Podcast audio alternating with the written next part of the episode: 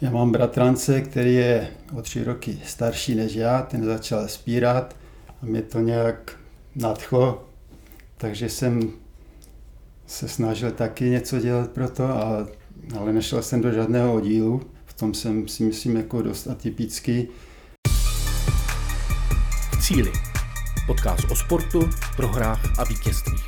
Těch sportovních i životních. Cíli vítáme osobnosti, které nás motivují a inspirují. Nikdy neprohráváme. Buď vítězíme, nebo se učíme. Vítejte v cíli. Od mikrofonu vás zdraví Sonja Smoláková a Petra Lípová. A naším dalším hostem je český spěráč, čtvrtý z letních olympijských her, mistr České a Slovenské republiky a člen síně slávy Českého svazu spírání Dalibor Řehák. Děkujeme, že jsi Dalibore přišel. Vítej v cíli.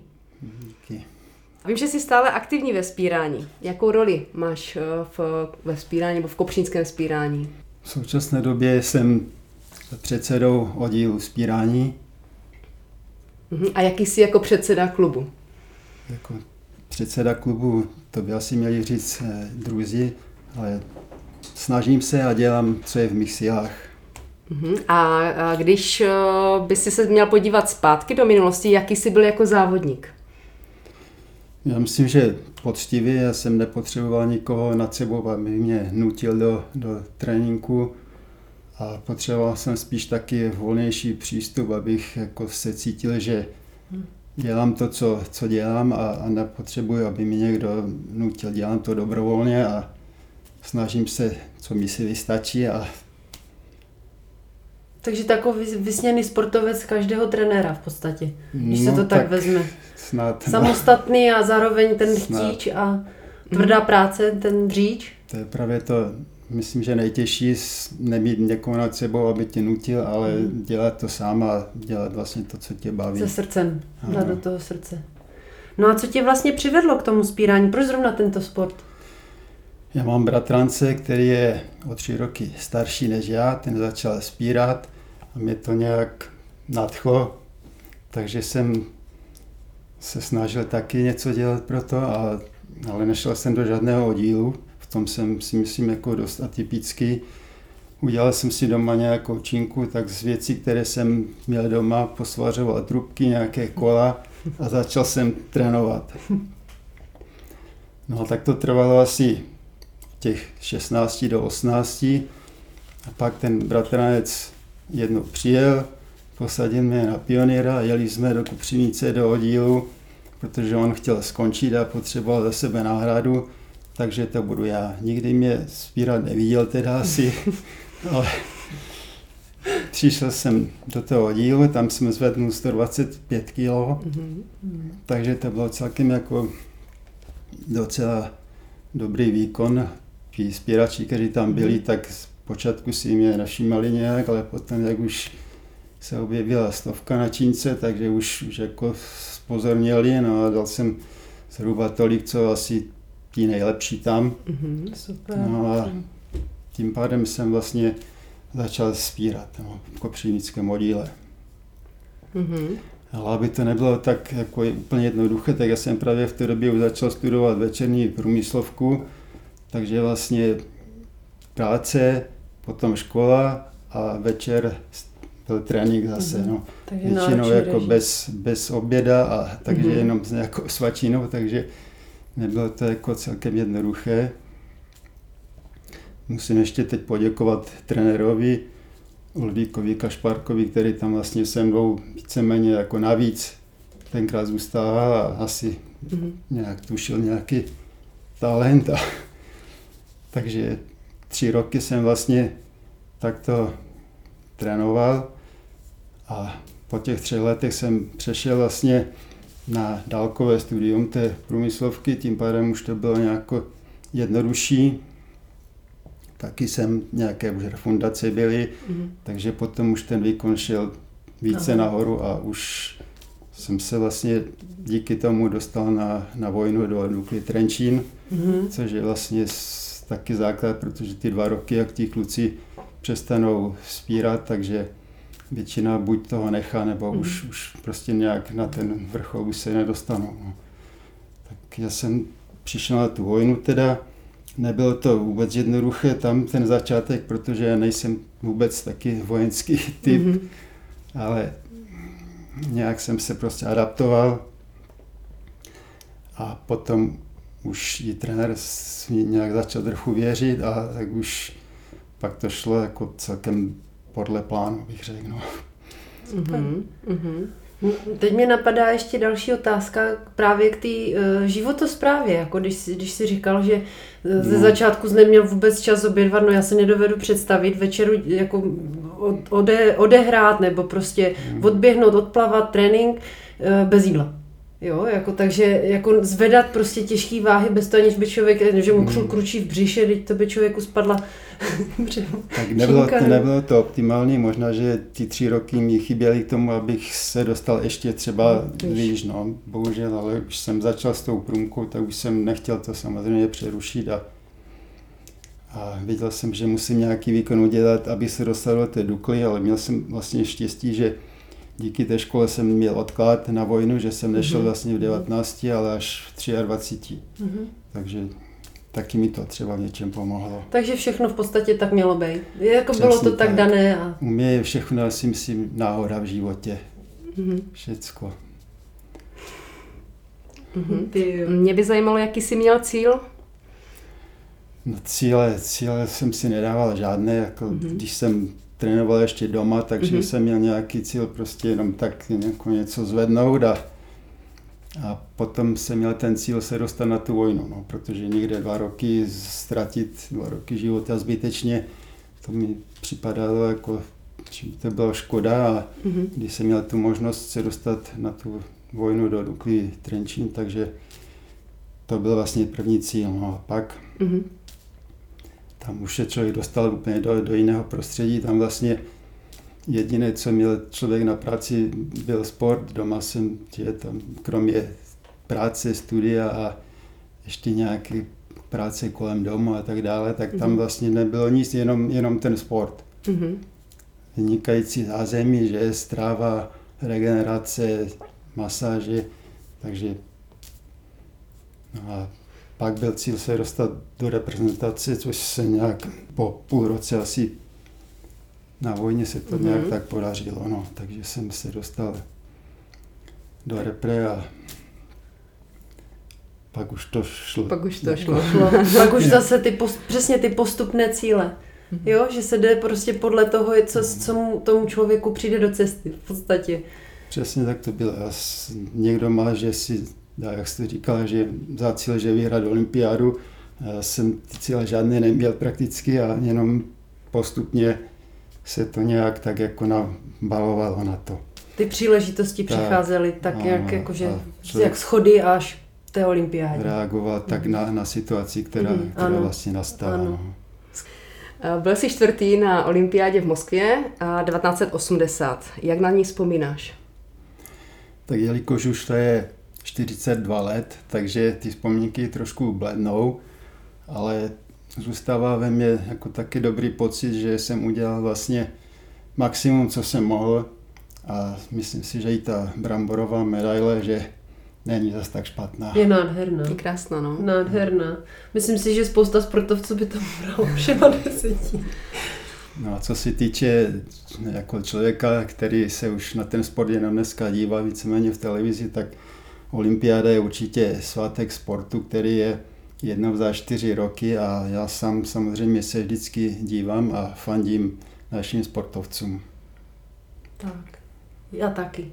A myslím si, že spousta lidí, a hodně lidí mi říká, že vlastně olympiáda je jako jedna z mála takových událostí, že se dokážou prostě dívat na všechny, i přesto, že třeba nejsou přesně sportovci, tak, tak. nesledují třeba i to, teď řeknu to plavání, nebo prostě nějaké ty méně známé sporty, tak tam zrovna prostě a sledují to od rána do večera a mm. fandí a baví je to a hrozně rádi si o tom povídají. Mě to, tak... mě to baví, když tam jsou právě ti naši mm. sportovci, no a pokud mají ještě šanci na nějaké dobré umístění, takže samozřejmě i sport, jako je třeba teď byl na zimní olympiádě curling, ano. který jako vůbec neznám ani prakticky, mm. takže jsem se samozřejmě díval, nebo Aleš Valenta, jak mm. skočil ten slavný skok, takže mm. tenkrát vlastně se na to dívali asi všichni. Přesně. A ty sporty se díky tomu stanou populárnější a, a to samé i to judo toho eh, Lukáše Krpálka, No. že? Teď oni říkají, my máme děti, na, najednou je o to zájem, to samé biatlon. I ten biatlon Mhm. vlastně, jak začaly ty naše biatlonistky, biatlonisté, že, sbírat medaile po, po těch světových pohárech, tak taky zájem vzrostl. Každý sport potřebuje pro tu propagaci Ano. nějaký úspěch a vždycky po tom úspěchu přijde větší nával a víc těch mladých, kteří se ten sport snaží nějak dělat potom. Tak, tak. A to je dobře. Mhm. Mě by zajímalo, mm, jaký je rozdíl mezi olympiádou a mistrovstvím světa. Protože je to vlastně stejný jeden závod eh, v jeden den, stejní soupeři, ale vlastně název je jiný. Tak jak už jsem říkal, olympiáda je jednou za čtyři roky, tak už v tom to je jiné, protože mistrovství světa je přece jenom většinou každý rok, že? Mhm. No a navíc tam ještě člověk v té vesnici potká lidi, které viděl jenom v televizi, v jiných sportech a má možnost, sice tenkrát jsme se nedomluvili, bohužel s nima, protože jazyková vybavenost nějaká nebyla, ale aspoň člověk vidí a může tak nějak se Zavzpomínat. zaspomínat. A, Mhm. A jsi v kontaktu s českými sportovci třeba z té doby? Máte nějaké dobré vztahy? Jezdíte často třeba na nějaké srazy? Jako jenom se spěračema, bohužel s těma ostatníma akorát na tom setkání těch olympioniků, které bývá každoročně, tak tam člověk potká lidi, které taky jenom viděl někdy v televizi, kteří jsou třeba ještě starší než já, a, a nebo i ti mladí vlastně, no a jinak s těma spěračema většinou, kteří se ještě nějak zúčastňují těch závodů, jako třeba trenéři, tak s těma samozřejmě jsem ve styku. Někteří bohužel třeba emigrovali tenkrát, takže už jsem je od té doby neviděl. Někteří bohužel už nejsou mezi námi, tak s nimi už taky člověk se nepotká, ale snažíme se tak nějak setkávat, aby jsme nějak to poutom úplně nepřetráli. Když jsi zmínil ty trenéry, já bych se zeptala, eh, lákalo by tě trénovat? Nebo lákalo tě trénovat? Přemýšlel jsi někdy o tom trénovat vzpírání? Po, po skončení vlastně té aktivní kariéry jsme začali s, ještě s kolegou Jardojanošcem trénovat mladé kluky. Měli jsme tam fakt velkou účast, okolo 60 děcek, protože Mhm. tenkrát ještě učiliště produkovalo, já nevím, tam bylo asi 700 učňů, takže dělali jsme nábory. Jenomže potom přišel rok 89, museli jsme se nějak sami už živit a bohužel tenkrát jsem toho nechal a vrátil jsem se vlastně až jako by ten předseda oddílu až před zhruba třemi lety, kdy zakladatel spírání Ludva Kašparek vlastně už ze zdravotních důvodů a z důvodu vysokověku už, už nemohl vykonávat funkci trenéra a, a toho předsedy. Takže jsem se vlastně až po také další době vrátil. Jaké to bylo ten návrat? Tak já jsem tam jako pořád chodil, než by, než bych vůbec ztratil kontakt, ale nějak aktivně jsem se moc do toho nezapojoval. Pouze když byly závody, no tak samozřejmě jsem přišel pozbudit, ale, ale jinak nebyl čas vlastně na to, aby člověk se věnoval tomu trénování. Mhm. No, kdyby si nám teď měl jako osvětlit uh, v podstatě vzpírání, v jakých kategoriích se závodí. Hmm.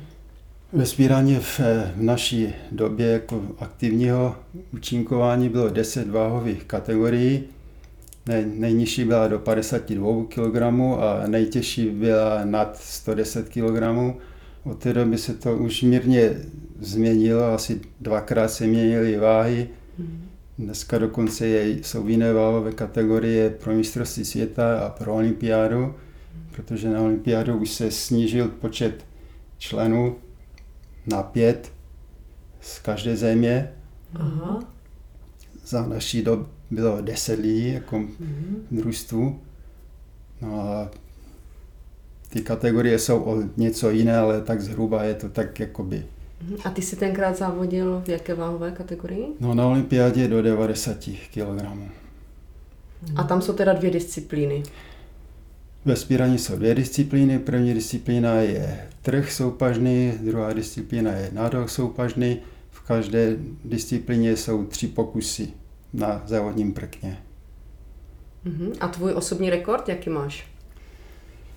No, v kategorii do těch 90 kg jsem v tom 80. roku na mistrovství republiky dělal eh, československý rekord, takže to bylo 168 kg a nadhoz 200 kg.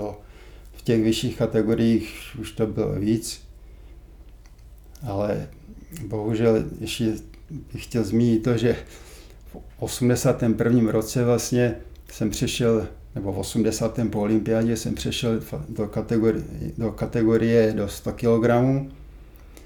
No a jelikož tam byl Ota Zernbal jako olympijský vítěz, takže v 81. jsem eh, nestartoval na mistrovství světa, mm-hmm. ale právě v 82. když jsem měl fakt životní fazonu a Ota tenkrát bohužel byl zraněný taky, mm-hmm.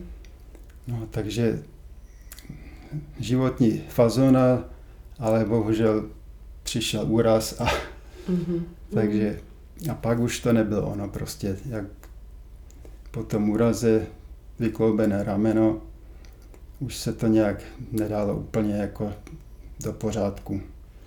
A čím myslíš, že tě to zlomilo i psychicky, nebo uh, prostě to tělo už, už jako by to vyplo, jak kdyby už asi se nahromadila ta dřina možná a nebo prostě už ta psychika, že, že jsi zraněný a právě v tom největším takovém ten životní cítil si, že to prostě je ono, tak to člověka většinou zlomí psychicky, viď? Psychicky možná nevím, ale spíš jako fyzicky, že to rameno už se nikdy nespravilo mm-hmm. do mhm. té podoby, jak, jak bylo a v tom trhu ty ramena bohužel tam jsou mm-hmm. asi mm. základ. No, a jak... už, jsi, už, měl, už jsi měl strach možná. Jednak, je? jednak mm-hmm. možná to trošku psychicky, no, ale už to prostě nebylo ono. No.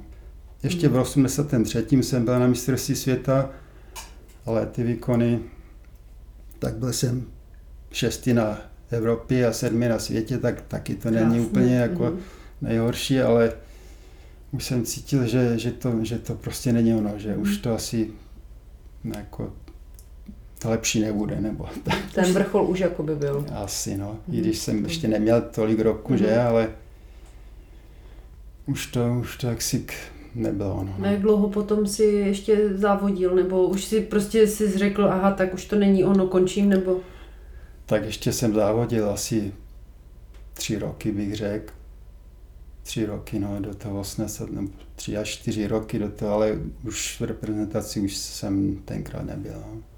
Právě tam ještě byla chyba to, že v 84. vlastně se na olympiádu nejelo, mm. takže to byl další takový jako zlom, že člověk se na to připravoval a někdo rozhodl, že, že se nejede, nejede mhm. takže mm. už vlastně ta motivace nějaká asi nebyla. No. Velká škoda. No. Jak dlouho vám to řekli předtím, že se nejede? Já myslím, že tak, já nevím, půl roku snad, to už si to přesně nepamatuju. Tak to ale, je teda, ale... tři a půl roku se připravuje, no, že prostě půl roku ti řeknu předtím. Ale... Možná, že to ani tolik nebylo, už přesně nevím, ale... Tož Situace se mění v politice každou hodinou asi, takže někdo rozhodá. No. Hmm. No, spírání je individuální sport a závodil jsi někdy i v týmu? V, tým, v týmech, jakoby týmové soutěže? Mhm. V týmech jsem závodí, to je běžné, že závodníci jednak závodí jako jednotlivci a jednak jako družstva. Mhm. No a... a v čem je to jiné v, z pohledu závodníka? No jiné je to v tom, že tenkrát, když, nebo i stále vlastně, když v tom týmu jeden závodník nedá základní pokus, tak vlastně víceméně už nemá nárok na nějaké dobré umístění ten tým. Takže musí se ty základy přizpůsobit tomu, aby to bylo víceméně jako na jistotu a v tom individuálním, tam, tam člověk jde vlastně sám za sebe, mm. no, mhm. ale tam jde za tým celý. A kolik je počet členů toho týmu? Kolik je tam třeba tři, čtyři? Nebo Tenkrát nás bylo deset. Tenkrát jo, právě takhle. to byly ty, těch deset váh. A Aha. mohly se dvě váhy dublovat a dvě váhy jakoby vynechat, mm. protože 52 kg tenkrát už byl celkem problém někoho sehnat, kdo má výkonnost a má 50 kg, takže... takže se... To byly děti, ne? Pardon, ale... ne, tak to jsme byli na vojně, takže tam už děti nebyly, ale Mm-hmm. dneska už vlastně málo kdo má nějakých 70 kg, že to už je mm-hmm. na chlapa celkem jako, no. který je trošku vytrénovaný, Právě. že? Svaly něco váží, že? Takže... No. Mm. Mě by zajímalo, jak často jste trénovali tenkrát. Tak v té, jako v té vrcholné formě se trénovalo třikrát týdně dvoufázově a třikrát týdně jednofázově. Takže šest dní v týdnu a a byl rozdíl v závodním období a předzávodním období? Tak v předzávodním období se trénuje objem, to je asi všude zřejmě stejné, že? Takže větší kila, více, více vlastně pokusu, opakování. No a v tom závodním už se potom přidává ta technika a už se vlastně takový spíš jako ládí a týden před závodem se už ladí, že už se snižuje úplně objem, aby člověk trošku jako odpočnul a a mohl podat ten maximální výkon. A co tě bavilo nejvíc? Jaké to období? Co jsi měl nejradši? Nevím, no tak třeba fotbalisté rádi hrajou a rádi trénují. Já jsem celkem rád trénoval, takže protože tam nejsou ty nervy. Tam, mm-hmm. když člověk má tři pokusy jenom a má podat jako nějaký výkon a má prodat to, co natrénoval, tak je to celkem jako psychicky náročné. No. Mm-hmm. A měli jste třeba nějakou taktiku na závody? Taktika je, že člověk musí dát základní pokus, to je, to je mm-hmm. hlavní, protože jinak vypadává, že ze soutěže. No, ale zase ten základní pokus musí být jako tak přiměřený, aby to nebylo málo, protože ten pokus by vlastně byl zbytečný. Mm-hmm. No, a zase nesmí to přehnat, aby zase nevypadl, protože opakovat ten základní pokus po druhé je to horší, a po třetí, jak už má člověk Damoklu meč nad hlavou, tak už je to jako psychicky asi dost náročnější. No. Takže taktika je tak nějak, že nějak přesně si naplánovat, kolik půjde ten základ a pak ty další pokusy už podle, podle soupeřů třeba. Uh-huh. A poznal si třeba dopředu ten den, že dneska se cítíš na medaili? Že by to šlo? Někdy jo, někdy ne. Já jsem byl takový typ, že já jsem na závodech podával celkem jako solidní výkony, na rozdíl od tréninku, když člověk byl unavený a, a jako nebylo to ono a když potom se vyladilo, tak někdy to bylo diametrálně odlišné. Takže někdy jo a někdy, někdy člověk, někdy ne. Uh-huh. A e, radil ti trenér během závodu nebo pomáhal ti nějak namotivovat? Měl jsi v něm takového mentora jakéhosi, který No, trenér je součástí toho, toho závodu, ten by měl určovat právě tu taktiku a po dohodě se závodníkem i určovat ty pokusy, základní pokus a ty další pokusy, opravovat chyby, které vidí třeba na tom, na tom závodníkovi, které v tom pokusu udělal a samozřejmě motivovat, to je, to je myslím si základ v tom, že tam už, když je člověk na pokus, tak už to musí dělat automaticky, už nemůže přemýšlet, že tam má udělat to, tam ono, ale, ale prostě spíš se nějak vyhecovat a, a a jak tě hecoval trenér? Pamatuješ si to? Jestli se to tak, může takhle pustit. tak jako nebylo to nic prostého. Pro plesku. no, tak tam se masíruje třeba, že ještě svádět se tak trošku jako člověk vybičuje a, mhm.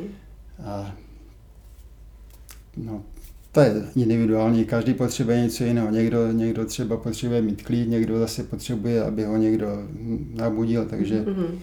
je to různé.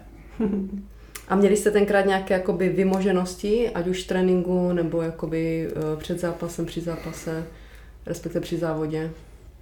Spírání je, myslím, takový sport, že, že tam existuje čínka a to je vlastně víceméně všechno, co v té době se používalo na zlepšení výkonu, takže nevím, jak je to dneska, nejsem úplně obeznámený, kam to směřuje ten světový, nebo to světové spírání, ale jenom čínka a ta píle.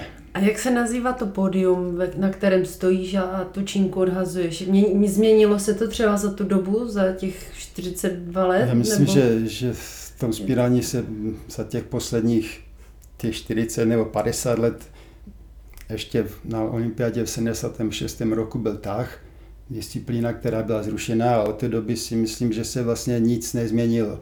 Mhm. Čínka je stejně mhm. těžká, pořád stejně velká, pódium je stejně velké, jak bylo. A furt tak péruje?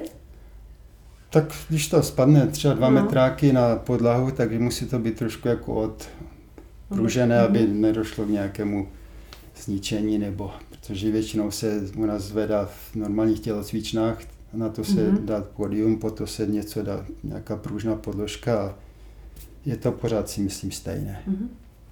A Mě by ještě zajímalo, mm, co si myslíš o nepovolených prostředcích eh, k dosažení lepšího výkonu ve sportu nebo ve vzpírání. Já myslím, že nejsem na to expert, abych, abych mohl se pouštět do nějakých sál dlouhých pojednání, jak třeba čtu v novinách, že někteří novináři tomu rozumí víc, jak, jak ti lidé, kteří to dělali. Takže já bych se do toho nechtěl pouštět, nikomu člověk nemůže sahat do svědomí, jestli použil nějaký prostředek, který je nepovolený nebo nepoužil. Takže to je asi všecko, co k tomu můžu říct. A teď si dáme takový jako malou oddechovku, dáme si sprint. Mám pro Mhm. tebe nachystáno nějakých eh, necelých 20 otázek a mm, prosím odpovídej odpovědí nebo první věcí, která tě napadne. Talent nebo píle? Píle, Žlutá nebo zelená? zelená, Hlava nebo fyzička? fyzička, Výhra nebo prohra? výhra, Minulost nebo budoucnost? budoucnost, Trénink či závod? trénink, Hokej nebo fotbal? fotbal, Hory nebo moře? hory, Ovoce nebo zelenina? ovoce, Individuální nebo kolektivní? individuální, Medaile nebo zkušenost? medaile, 100 nebo 200% 100, Kultura nebo sport? sport, Rychlost nebo vytrvalost? rychlost, Kamarád nebo profesionál? kamarád, Léto nebo zima? léto, B7 nebo drtič? B7. Super. A teď si dáme malou oddechovou pauzu. Posloucháte podcast Cíly. Jsme hrdí, že naším partnerem je legendární Tatra Kopřivnice. Děkujeme za podporu sportu. Máme sprint za sebou a můžeme se vrhnout na další, další část. Teď bychom asi přišli k tomu, eh, k té fázi, kdy už si jako cítil, že třeba se blíží pravděpodobně sportovní konec. A začalo to ne, takovým tím nepříjemným zraněním. Ono je to asi taková noční mura každého sportovce. Těch úrazů právě nějakých vážnějších nebylo u mě mnoho. Bohužel jeden se mi stál a neříkám, že to byl konec kariéry, ale asi to byl nějaký ten, taky ten zlom potom ve spojitosti s tím, že se nejelo na tu olympiádu, že už prostě ty, ty výkony jako nebyly, nebyly, nebo už to nešlo nahoru tak, jak si člověk představoval. Byla tam ta motivace ztracena. V podstatě utlí něco, co, co člověk, Tak. na co se těšil, na co No. se připravil a už prostě čekat další čtyři roky je Mm. pro hodně sportovců těžké, takže chápu. A ta olympiáda je vlastně vrchol pro vás, že? Určitě. Já myslím, Mhm. že pro sporty, které jsou na olympiádě, že to je asi pro každého sportovce vrchol. Mhm. A sen. Tak. A mě by zajímalo, mm, co ti do života dalo vzpírání nebo sportování. Tak myslím, že nějakou takovou tu píli, vytrvalost, disciplínu, překonávat překážky, které potom v životě přijdou. Je závodění pomíjivé? Tak to už můžu říct přesně, ano, je pojmivé, kdyby to bylo, kdybyste si, kdyby se mě zeptala na to třeba rok po olympiádě, tak bych nevěděl, co mám říct, ale dneska vím samozřejmě, že je pomívé. Po letech už to vyprchá ten možná adrenalin, nebo Mhm. nevím, jak bych to nazval. Začnou jiné priority že jo, v životě. Člověk Ano, už zjišťuje, ano. že život není jenom o tom sportu, že? Že už to je o něčem Přesně jiném. tak. A jak, jaká byla podpora rodiny během té sportovní kariéry? Eh, Ať to byli rodiče, případně přítelkyně, manželka. Tak podpora určitě, určitě byla, jako rodiče nikdy nesportovali, takže ti k tomu nějak neměli vztah, ale samozřejmě asi byli rádi a, a manželka tenkrát ještě nebyla, ale já jsem se právě s mojí budoucí manželkou poznal poslední den na vojně, kdy jsem vlastně odcházel do civilu a, a přes sestru její, kterou jsem znal, tak jsme se vlastně nějak poznali. No a díky tomu potom, protože ona pracovala v Bratislavě a já jsem byl buď tady nebo v Sokolově, tak jsem se vlastně díky tomu i z toho Sokolova, kde jsem potom přistoupil po ukončení vojny, vrátil zase zpátky do Kopřinice. Mm. Takže podpora byla, ale nestěhovala se manželka za mnou, ale já spíš jako za ní domů.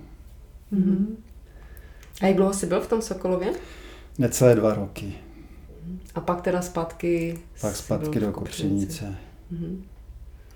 Mě by zajímalo ještě, jestli si pamatuješ svůj poslední závod. Na poslední závod jsem jako ne, moc nepamatuju, protože jsem nevěděl, že bude poslední za prvé. Mm-hmm. Tenkrát byla taková doba, že se to nějak tak sešlo dohromady, že vlastně s Kopřivnicí jsme spadli z první ligy. Ten tým se víceméně rozutekl, někteří skončili, někteří se, protože byli i třeba ze Slovenska tam závodníci, takže se vrátili zpátky a tím pádem vlastně jsem se snažil přejít potom spíš jako na tu trenérskou dráhu mm-hmm. s těma mladýma klukama, aby se tam zase v té kopřinici něco začalo budovat. A jak to vypadá teď se vzpíráním? Je zájem? Tak máme tam, myslím si, že obětavého trenéra Martina Mičulka, který se snaží a pomalu taky začíná budovat jako nějaký tým od těch mladých. Máme tam druhou ligu, celkem jako se jim daří.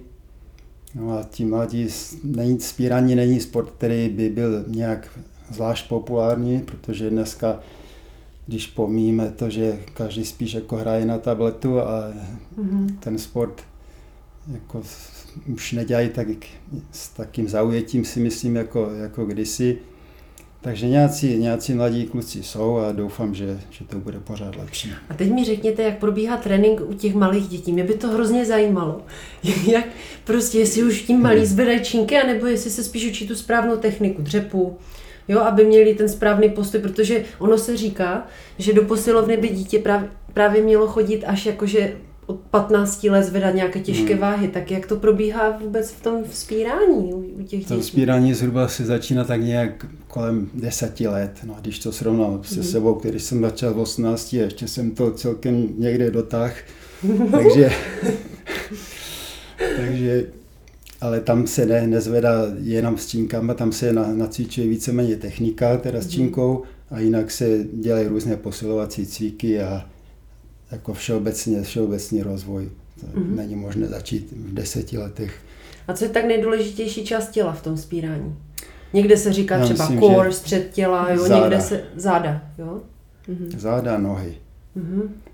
Ale záda si myslím, že jsou základ. Že tam se zdá, že spírání je jako sport jenom fyzicky náročný, ale tam je třeba taky dynamika. Ano. Jako v, nevím, třeba v plávání nebo v karate nebo, mm-hmm. nebo v boxu, že to není síla, ale, ale je tam třeba taková ta dynamická síla. Mhm. A mě by uh, zajímalo, co, co ti dneska dělá radost? Tak dneska mi dělá radost hodně věcí, ale jedna z těch věcí je, že s kolegou chodíme po horách jednou, dvakrát týdně a snažíme se ještě to chátrání toho organismu nějak zbrzdit, aby jsme byli schopni ještě nějaký pátek fungovat. No, kromě toho samozřejmě mám barák a zahradu, takže tam mě nějaká práce vždycky, kde se člověk zabaví. Já už nic nemusím, už jenom mhm. dělám to, co mě baví, takže. Mm-hmm. A co následovalo potom, co jsi skončil e, se sportovní kariérou? Takže začal takový ten běžný život a spoustu sportovců to překvapí. Někdo na to není úplně připravený, někdo ba naopak se na to těší, někdo prostě ví, co bude dělat. A tak co, co, co jsi dělal ty, nebo co, co následovalo? Já jsem absolutně nevěděl a ještě třeba rok, dva předem už, už jsem měl z toho hrůzu, co bude, až, až skončím, protože když člověk začne dělat něco třeba ve 20, tak do té doby, než ten sportovec skončí do 30, 35, už má jakési postavení, už, už ví, co, co jako bude asi v životě dělat. Ale ten sportovec pořád to nějak odkládá. Si myslím, že málo kdo se připravuje, že až to přijde, tak už budu vědět, co. Takže u mě to bylo tak nějak a zase ta náhoda. Nějak mm-hmm. jsem prostě se z toho dostal a právě v tom 89. 90. jsem začal podnikat, mm-hmm. málem samozřejmě. No a to mi vydrželo až vlastně do důchodu, takže. Jsem to nějak přežil. No ale je to, je to těžké, ale na příkladech sportovců, kteří se sportem vlastně zabezpečili do konce života a, a stejně ještě to ne, nějak nezvládli ten přechod a skončí třeba špatně, že v dluzích a podobně, takže je to, je to těžké, no, ale každý to musí nějak zvládnout. No. Pravda. Mě by zajímalo, máme tady vlastně uh, skopřinskou automilku Tatra, jestli jsi někdy pracoval nebo byl zaměstnán v Tatře. V Tatře jsem byl zaměstnan vlastně od, no víceméně od 15 let, protože jsem se vyučil a potom do vojny jsem byl zaměstnaný v Tatře. No a potom vlastně, jak jsem se vrátil ze Sokolova, tak ještě do té doby, než jsem začal podnikat do toho 90. roku zhruba, tak jsem byl zase v Tatře, takže s Tatrou mám spojený vlastně mm-hmm. ten profesní život mm-hmm. při, tom, při tom sportování. No. Mm-hmm. Tak Peti, máš ještě uh, nějakou otázku, protože jinak já mám teda finální otázku. Nechám ji na tobě. Uh, každého vlastně našeho hosta um, bych se ráda zeptala, uh, jaký je jeho názor na to, uh, na druh talentu, který je potřeba pro to, aby člověk dosáhl na vrchol. Tak já myslím, že každý sport potřebuje mít jiný druh talentu. Nevím, jako třeba když člověk běhá sprinty, tak, tak musí být jinak talentovaný, když běhá maraton. Ano. Talent je jedna věc a ta píle si myslím, že je myslím tak 60% minimálně toho výsledku je, je ta píle. Protože hodně lidí, kteří jsou talentovaní, mm-hmm. takže jde to do určité míry, když to nějak ten trénink se snaží ošít, díky tomu, že mají talent, a pak už to, už to nejde. Takže většinou se prosadí, si myslím, ti, kteří jsou nějak tak Větší dříči. Tak, přesně. Dříči a kteří, kteří tomu dají tomu sportu vlastně všecko asi, no. Ano, já souhlasím. Máme stejný, máme stejný názor. tak to jsem rád. tak, eh, my bychom ti, Delibore, chtěli opravdu velmi moc poděkovat za to, že jsi se s námi podělil o svůj životní příběh a věřím, že bude eh, inspirací pro naše posluchače. Děkujeme moc za čas, Není který jsi s náma strávil. Snažil jsem se, seč mi síly stačily. Díky. Skvěle to bylo. V cíli. Podcast o sportu, prohrách a vítězstvích. Těch sportovních i životních. Cíli vítáme osobnosti, které nás motivují a inspirují. Nikdy neprohráváme. Buď vítězíme, nebo se učíme. Děkujeme všem posluchačům, kteří s námi dnes dospírali až do cíle. A protože je rok z tého výročí narození kopřivnického rodáka Emila Zátopka, tak se můžeme těšit na tomto kanále na sérii rozhovorů s kopřivnickými olympioniky. Podcastem v cíli vás provází Sonja Smoláková a Petra Lípová. Mějte se hezky.